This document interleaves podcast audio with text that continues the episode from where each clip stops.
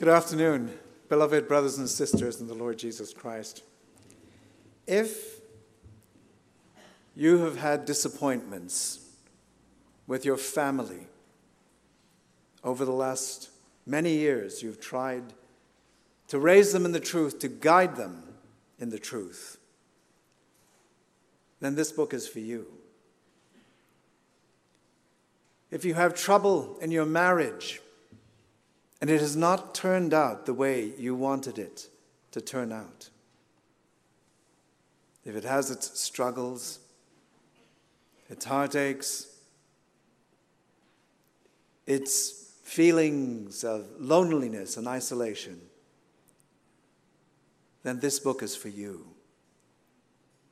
If you've had ecclesial trouble, and the sense that the ecclesia is always on the brink of collapsing, Trouble assails it on every side, and things are never what they ought to be. Then this book is for you also. Now, brothers and sisters, we, we won't start in Hosea. We're going to start in Psalm 78. So if you'll turn there with me, we'll spend a little time in that psalm before we look at Hosea. And it begins this way Give ear, O my people, to my law, incline your ears to the words of my mouth. I will open my mouth in a parable. I will utter dark sayings of old. Now, why would he use this kind of language and then speak so clearly in the rest of the psalm about what he wants to talk about? Because for people who are not listening carefully to the Word of God, everything is a parable they can't work out or understand the implication of. Everything is a dark saying that is obscure to them. It's a message for somebody else, not for them. That, that's how people who listened to Christ's parables, looked at them. They didn't understand them because they didn't reflect deeply on them. They didn't look to be changed by them. And so, th- these are dark sayings, they're, they're parables to people who aren't used to listening to the Word of God. He goes on and he says, Which we have heard and known and our fathers have told us, we will not hide them from their children, showing to the generations to come the praises of the Lord and his strength and his wonderful works that he has done. For he established a testimony in Jacob and appointed a law in Israel, which he commanded our fathers that they should make them known to their children, that the generation to come might know them, even the generation which should be born who should arise and declare them to their children. Now, you, you might count the different generations and find five, six. The number of them doesn't matter. The point is that what God taught to those he taught his message to had to be cascaded through all the generations, faithfully, completely, without omission without breakage, without gaps and forgetfulness, without any deficiencies. Now, did Israel do that? Did they actually do that? Well, the psalm tells us. Seven, the whole intent of the passing on, the transmission of the word the handing on from generation to generation of the Word of God was that the people receiving it might set their hope not in arrows, not in bows, not in tanks, not in retirement funds, not in governments of this world, not in whatever political power people have around them, not in money, not in what they drive, not in where they live not in who they know, but in God and not forget the works of God, but keep his commandments. It might not be as their fathers, a stubborn and rebellious generation, a generation that set not their heart aright, and whose spirit was not steadfast with God. The children of Ephraim, being armed and carrying bows, turned back in the day of battle. Now, what is that an allusion to? What is it referring back to in time? Well, it could be referring to that time when the Israelites took the Ark of the Covenant like some kind of nuclear missile with them into battle, thinking that it would have a magical power that would conquer the enemies of Israel. But they had no faith. The priests that were around it were smitten down by God.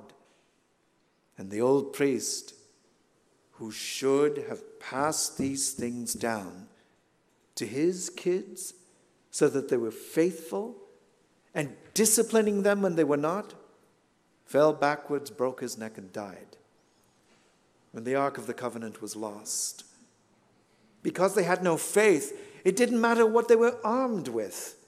They could not deal with the trials that they faced in the battlefield. And, brothers and sisters, you know, when all that we have is the strength of our arm and our brain and our friends and have no faith, when certain kinds of trouble come into our lives, we're like the Ephraimites, fully armed, helpless, unable to deal with the challenges. But the narrative goes on, and it says, They kept not the covenant of God. They refused to walk in his law, and they forgot his doings. Now, now, how would they forget the doings of the Lord after everything he had done? How is it that there was a generation in the land so soon after the generation that had fought its way into the land who knew not the Lord, knew not Yahweh? How is that? Prosperity. A generation got into the land, experienced decade over decade of increasing prosperity. Their lives became taken up with the land, its produce, their crops, gold, silver, all those things that they valued. Now, I'm a member of a generation that knows what that is like. The baby boom generation, I'm 61 years old, I'm not 12. I look like I'm 15, but I'm 61. The baby boom generation had one foot firmly planted in the truth. They did. And the other foot firmly planted in the world and all it had to offer its entertainment, its prosperous lifestyle, its fancy neighborhoods. It's brand name everything.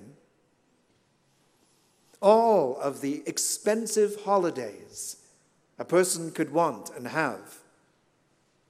The best schools, private schools. Not one car, two cars. Sometimes an SUV on top of that. Not a three bedroom house, a six bedroom house a three or four car garage. It, it was a generation afflicted with upgrades of everything, upgradeitis.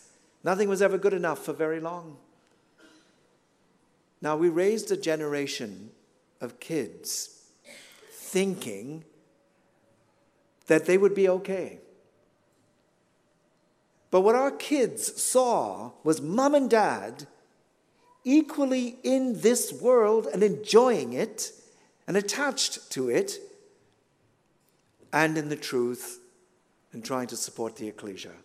That split, that conflict in our lives led to many of the children we raised stepping away from the truth, turning away from God, turning away from the difficult life that a life of a believer is really all about. Turning away from a place that celebrated things so humble and glorious at the same time. With people they didn't necessarily want to rub shoulders with. And so it wasn't that we wanted to harm the generation after us. It's that we were too in love with the world to step away from it and to keep our kids fully connected to and involved in the truth and the ecclesia and the life of the ecclesia. How is it that Israel lost the truth as the generations went on? Because for them, when they looked at the religion of the things that I worship in this world that make me feel good and ecclesial life, I think the world makes more sense for me. That was the rationale many of our kids went through in their minds. It's a hard and sobering truth for us to think through. For many in this room, you didn't have that experience, but many of you did have it. And you do know what I'm talking about. And then we look at that cascading effect the visiting of the sins of the fathers upon the children, the, the outflow and consequences of our mistakes to the children that come after. And, and we recognize our children, as they go through the generations, continue to make some of the mistakes that we made. And so when we read this psalm, it's not about those people over there in quaint and ancient times. It's about people in this room today, right now. So it goes on and it talks about what it was ultimately that Israel was doing. It says, though he took care of them, in verse 17, they sinned yet more against him by provoking the Most High in the wilderness, and they tempted God in their heart because that's where the battle against God starts in all of the darkness of the human heart. They tempted God in their heart by asking meat for their lust. Yea, they spake against God, and, and listen to what they said. Can God prepare a table in the wilderness? Behold, he smote the rock, and the waters gushed out, and the streams overflowed, but can he also give bread also? Can he provide flesh for his people? What does all that mean? It means I want flesh. I want something that God hasn't given me. God's given me manna, but I'm tired of this old manna. I want more than that. I want something bigger, better, tastier than that. Brother, in your life, in your career, when you want that promotion more than anything else in your life, you're obsessed with that step up, that might be flesh that God doesn't want you to have. And so Israel wanted flesh, and, and, and the way that they wanted it cast a terrible insult on God, who had so generously provided for them and was with them. In Western life today, we're not satisfied with a humble and quiet, downsized and downscaled life, many of us.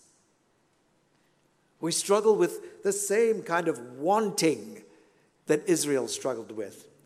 Uh, we look at them with a gimlet eye, condemning them for their mistakes, without always realizing how close they are to our own. And, and so it says, they spake against God, saying these terrible things. Verse 22 because they believed not in God, they trusted not in his salvation. God was saving them. He was saving their lives literally, walking with them. The angel of Yahweh, in a pillar of cloud, in a pillar of fire, protecting them. His armed warriors around them that they couldn't see, fighting beside them as they fought with their enemies. But, but they didn't appreciate those things. They wanted what they didn't have. They wanted what they couldn't get, what God felt was not necessary for them. And they trusted not in his salvation. So, a fundamental question you and I have to ask ourselves is this Do we trust in the salvation of the Lord? Do we believe in it with all our heart? Do we want it more than anything else? Do, are we praying for, praying for the equivalent of, of, of flesh that God has not given us? Or are we praying for knowledge, for understanding, and for wisdom so that we can live with joy, anticipation, and contentment in this life? So that it can be said of us godliness with contentment is a great gain. And so Israel was not contented, and they were not godly.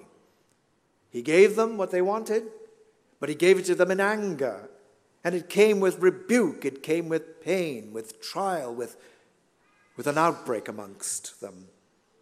Verse 30 they were not estranged from their lust Verse 32 For all this they sinned still and believed not in his wondrous works.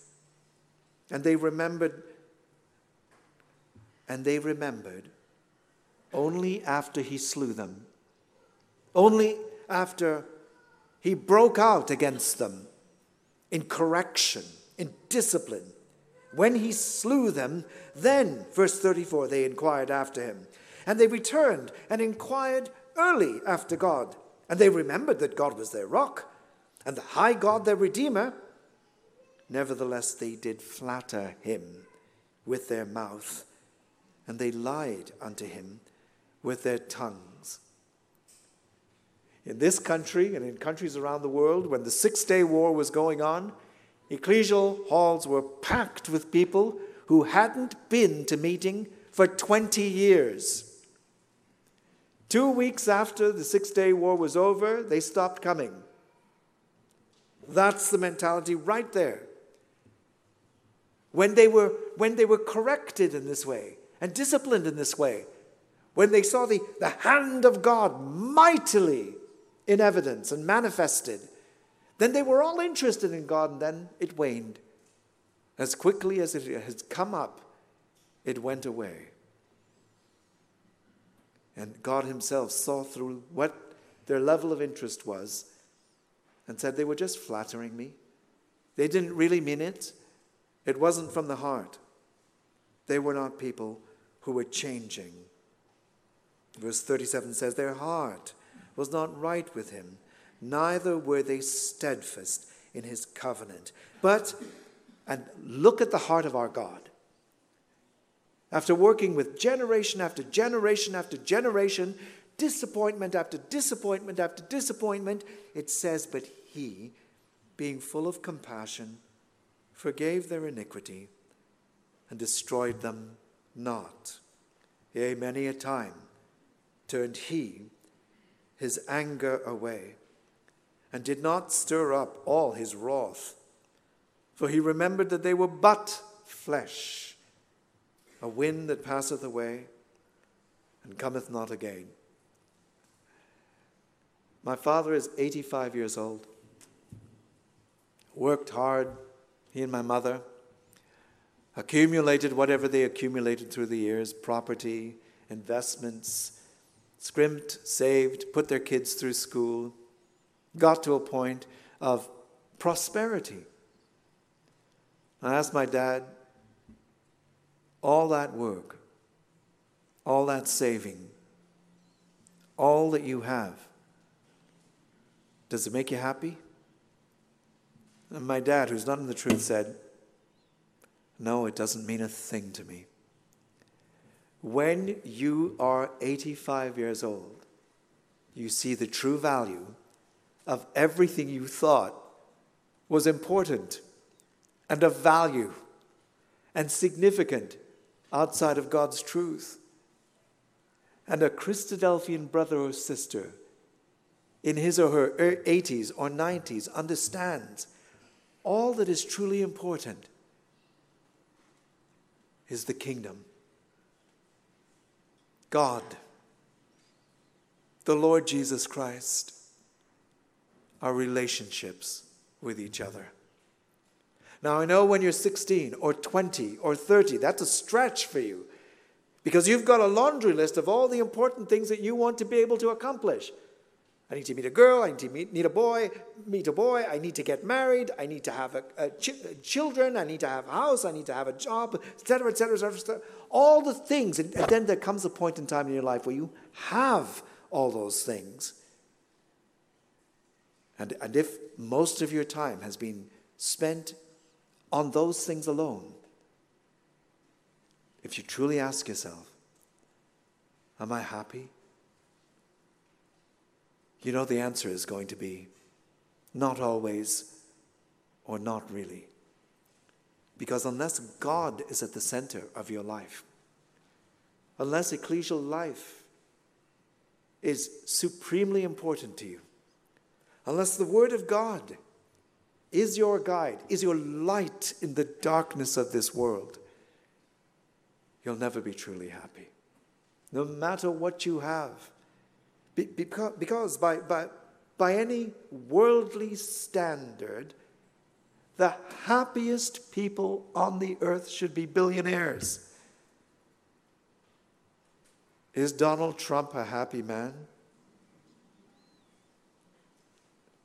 No, he is not.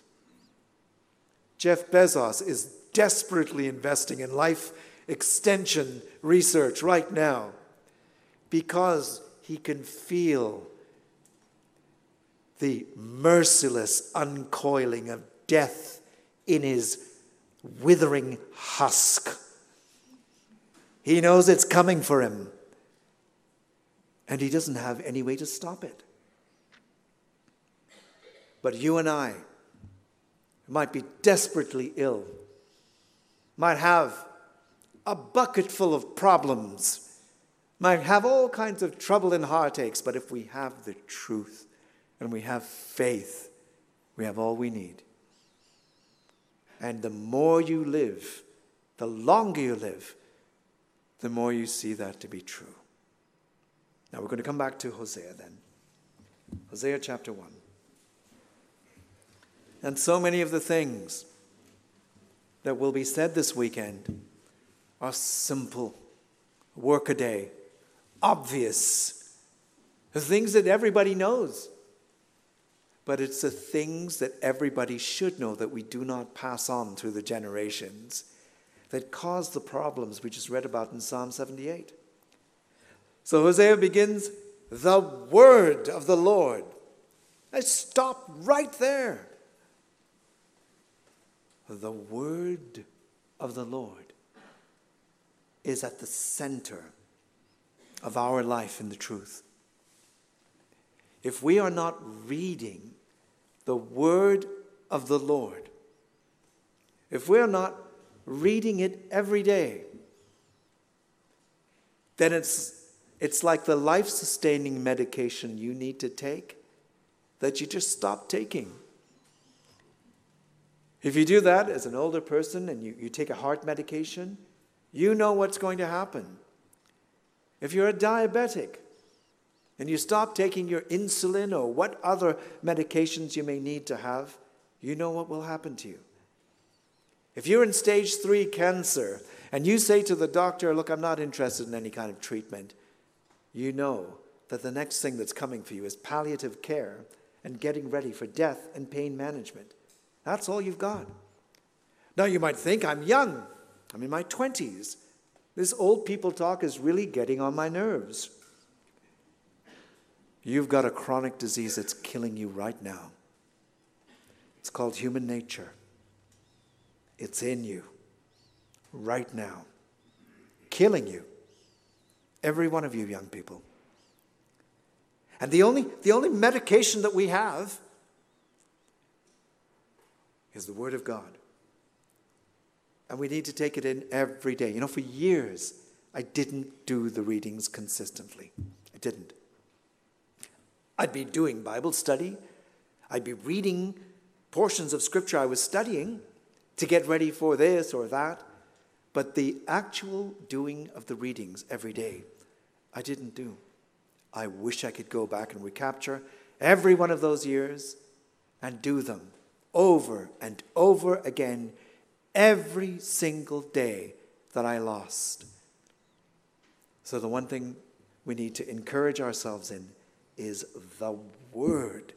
Without that Word alive in our everyday experience, something is dying in us. The process of death of that thing is sped up. Our faith dwindles, it withers, it falls apart. And we fall apart in God's truth. We may have our moments of strength. We may wait till Sunday. We might have a midweek Bible class and attend it consistently or inconsistently and find that we have a bit of a, a, a, a boost and we think that's enough. It isn't enough. It's not even barely enough. But the daily reading of the Word of God opens up parts of our brain that are not usually used by people in this world. And the more we read the Word of God, the more we know it is the Word of God. Because we begin to see patterns, themes, threads, ropes, rivers of connections from the beginning through to the end that are inexplicable aside from this being the inspired Word of God. Now, don't we all know this? Yes, we do. But do we act like we know this? not if we're not reading Scripture.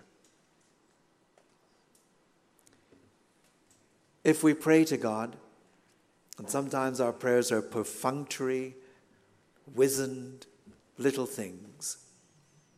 If we pray to God, that's a one sided conversation. Don't you want to hear the other side of the conversation? Sisters, you all know men like that. They're good at talking at but not listening to. It's not a thing they're born with, they have to work at it. Don't look at your husband and smile at me that way. But you know what I mean. So, we can have a one sided conversation where it's just me talking to God, but I don't have the time or the energy or the space in my life to listen to Him. And this is where He talks to you in His Word.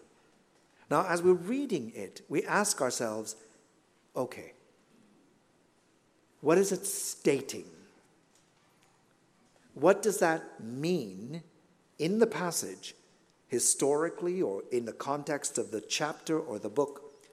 And then the third piece, speaking brethren, take note. So easy for us to state and explain and sit down.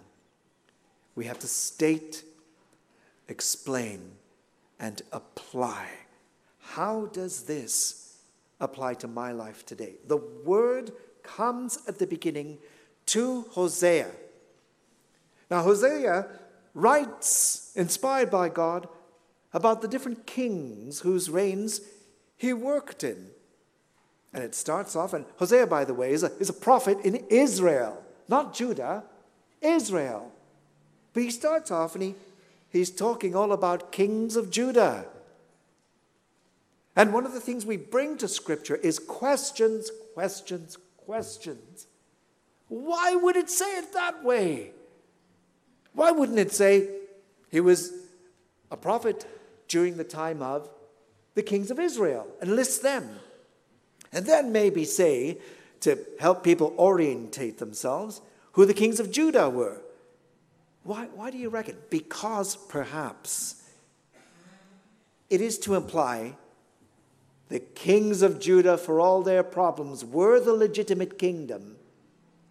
The kingdom of Israel started on illegitimate grounds and was an illegitimate kingdom, starting with the worship of the calves and leading down, down, down as the people descended from one level of ignorance down into the depths of gross darkness and unawareness of the God of Israel, who was their God.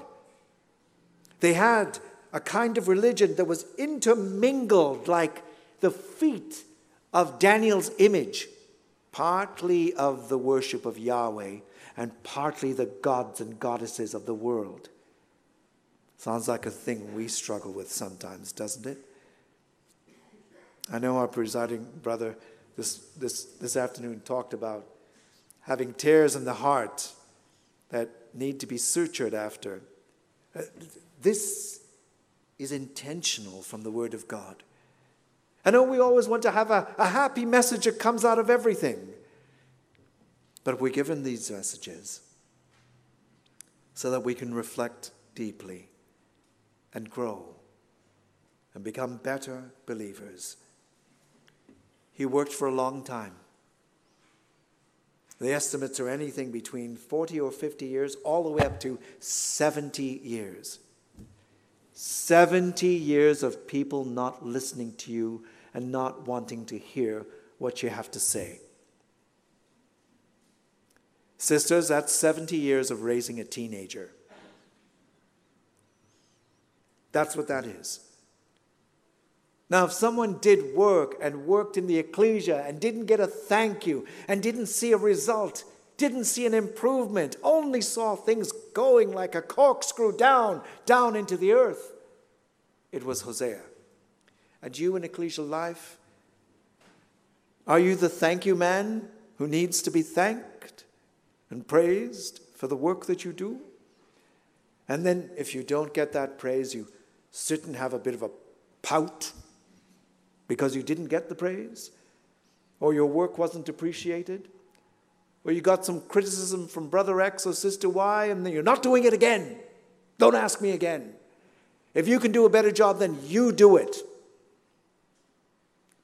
What if you had 70 years of having no liberty to pass it off onto someone else or to pout, but you just had to keep going. That's what a brother in Christ does. He doesn't give up, he doesn't check out, he doesn't stop serving. Because if, if he does that in ecclesial life, guess where else he's going to do that? In his family in his job, in all areas of his life. We can't be people who are doing what we do to be thanked. We do what we do to give thanks. It's work we do in thankfulness to God for what He's done for us with His Son. So Hosea does this work. And it says, When the Lord spake at the first by Hosea, he said to him, Now, if you have a young married that is your child or grandchild, I want you to look at what God said to this man and ask yourself, Would you give this advice to your child? Go, take unto thee a wife of whoredom and there will be children of whoredom that she will have. There was no more difficult life than the life of a prophet. Their job was to take a message from God that no one wanted to hear except a tiny remnant. And sometimes it was so tiny or so silent you didn't even know they were listening and that they were there. To the extent that you might say, like Elijah, I only am left, there's no one else left. And God had to say to him, Listen, no. There are many thousands that have not bowed the knee to Baal. You still have work to do, so get up and get working. What are you doing here, Elijah? And so he goes back to work. God says to this young man, Hosea, Son, I'm going to bring a pain into your life that is excruciating. I'm going to have you marry a woman that you will love deeply, who will be utterly and completely unfaithful to you. Now, I know one or two of you, given the size of the crowd, has got a child that's gone through that. You know, as a parent, what that felt like for you. To pray for them, to cry for them, to have that anger towards your son in law or daughter in law that you did because of the unjust treatment of your child and the things that that child had to go through. You may be going through a trial, brother or sister, that you are barely able to cope through. You feel like you're held together with the weakest of glues, and that you are right on the brink of falling apart. That trial is in your life, and God is at work. And in that trial, out of your life, God will bring a gigantic compassion and empathy and understanding and wisdom that apart from that pain, apart from that loss, apart from that destruction of what you held dear, you would never have otherwise.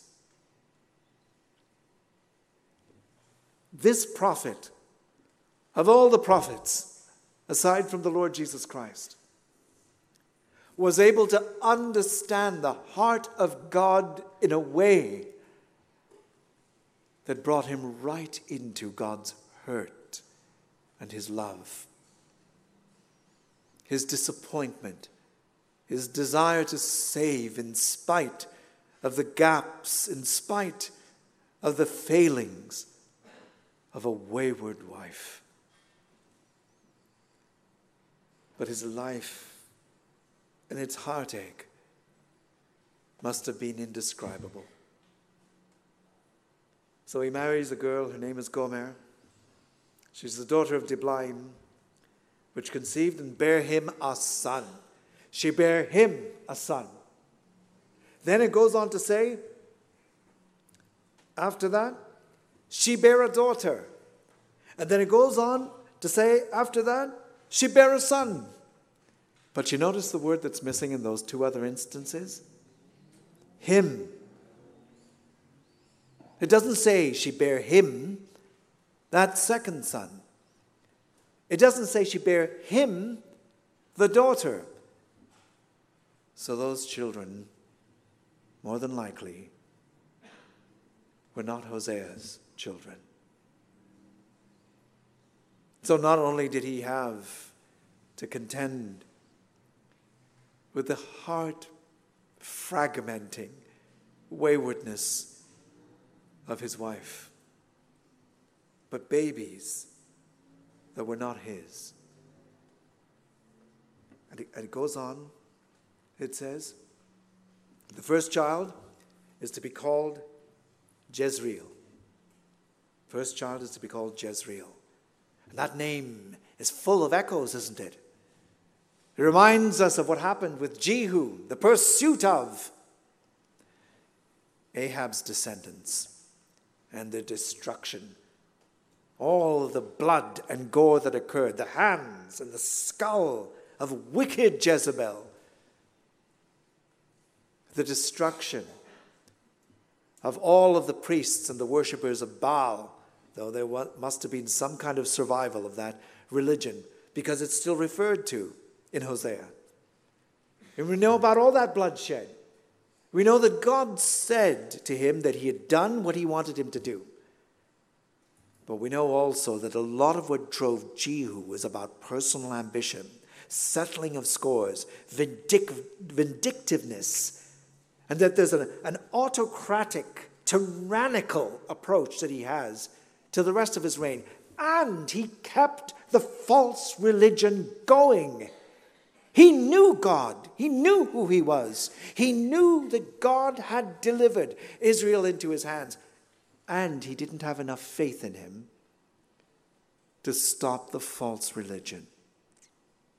Now we look at these men and we're, we're astonished that these men, in the presence of Yahweh, spoken to by his prophets, blessed in the outcomes of what he asked them to do, would still not fully and completely fulfill his will. And need I say it? We just need to reflect on that in connection with our own individual struggles. We all struggle. Every one of us. Every one of us has got something that our mind is engaged in, our hearts are tied to, and attached to that is, that is totally foreign to, that is as repugnant as an idolatrous religious artifact to God as, as, as the things that Jehu and Israel was attached to were repugnant to him. So we go on, and God says, I will avenge the blood of Jezreel upon the house of Jehu, and will cause to cease the kingdom of the house of Israel. And that is exactly what happened. Jehu's house came to an end with the assassination, followed by multiple kings and assassinations, some of whom lasted barely any time at all. Something between 19 and 21 kings in the history of Israel over what, 208 years?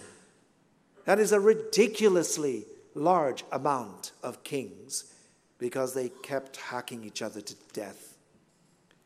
Being an ungodly people, worshipping idols with inadequate faith in Yahweh. And then he says in verse 7 after the, the children have been named, in the reading that was done beautifully for us this afternoon, we don't even have to translate them because the ESV translates the meaning of Lo Ruhamah and Lo Ami. Those names are translated from what we heard in the reading. Not my people, not loved.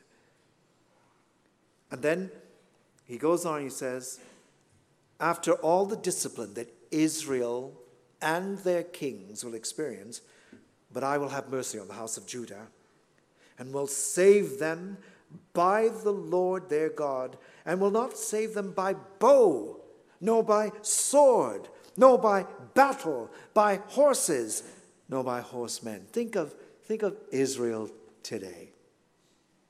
We love them for the Father's sake, but that is one of the nations of the kingdom of this world.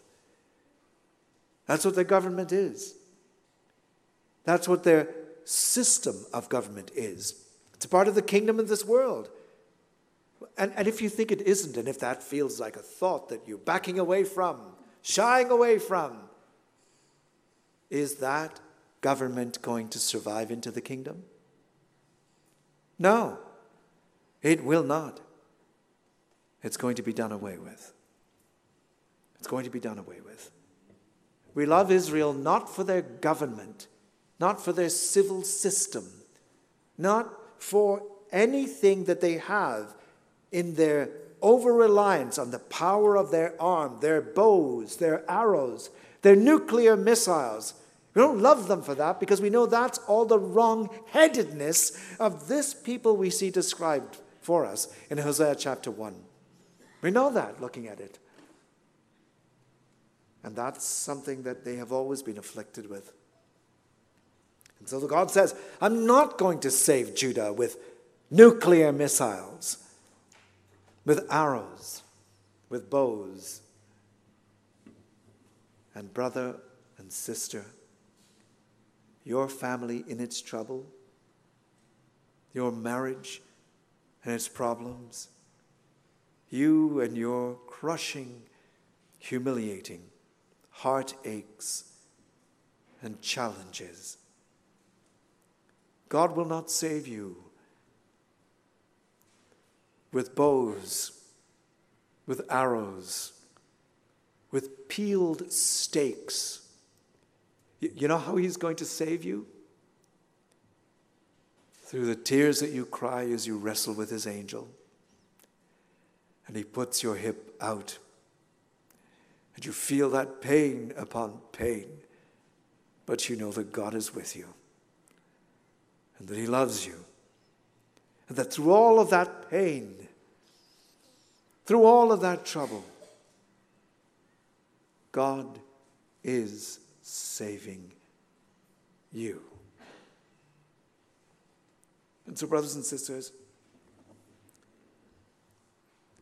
verse 10, God says, after all of these rebukes and all of these threats of what he is going to do, yet the number of the children of, the, of Israel shall be as the sand of the sea, which cannot be measured nor numbered.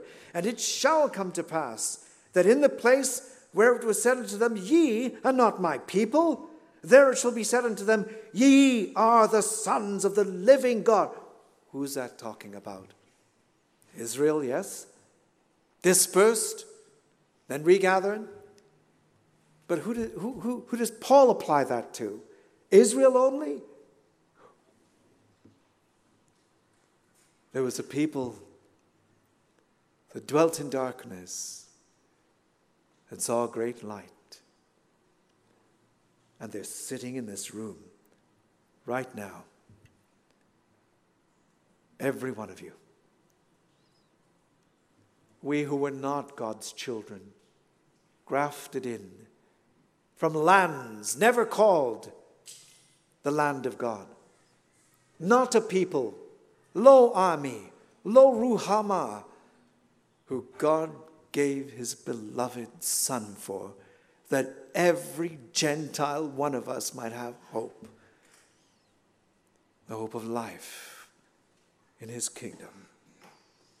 And our number with Israel, all of us together, spiritual Israel, Jew and Gentile, united, will be without number we see us singing together in Revelation chapter 5, all of us, to that worthy Lamb.